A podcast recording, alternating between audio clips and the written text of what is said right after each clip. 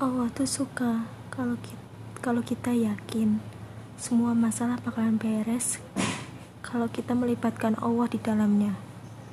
Yakin kalau kita udah keyakinan kita sama Allah, Allah gak bakal ngecewain kok.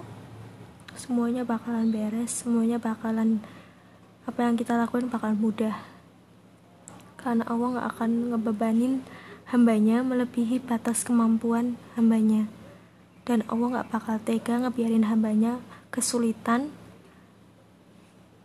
sementara kita selalu mengharapkan pertolongan Allah.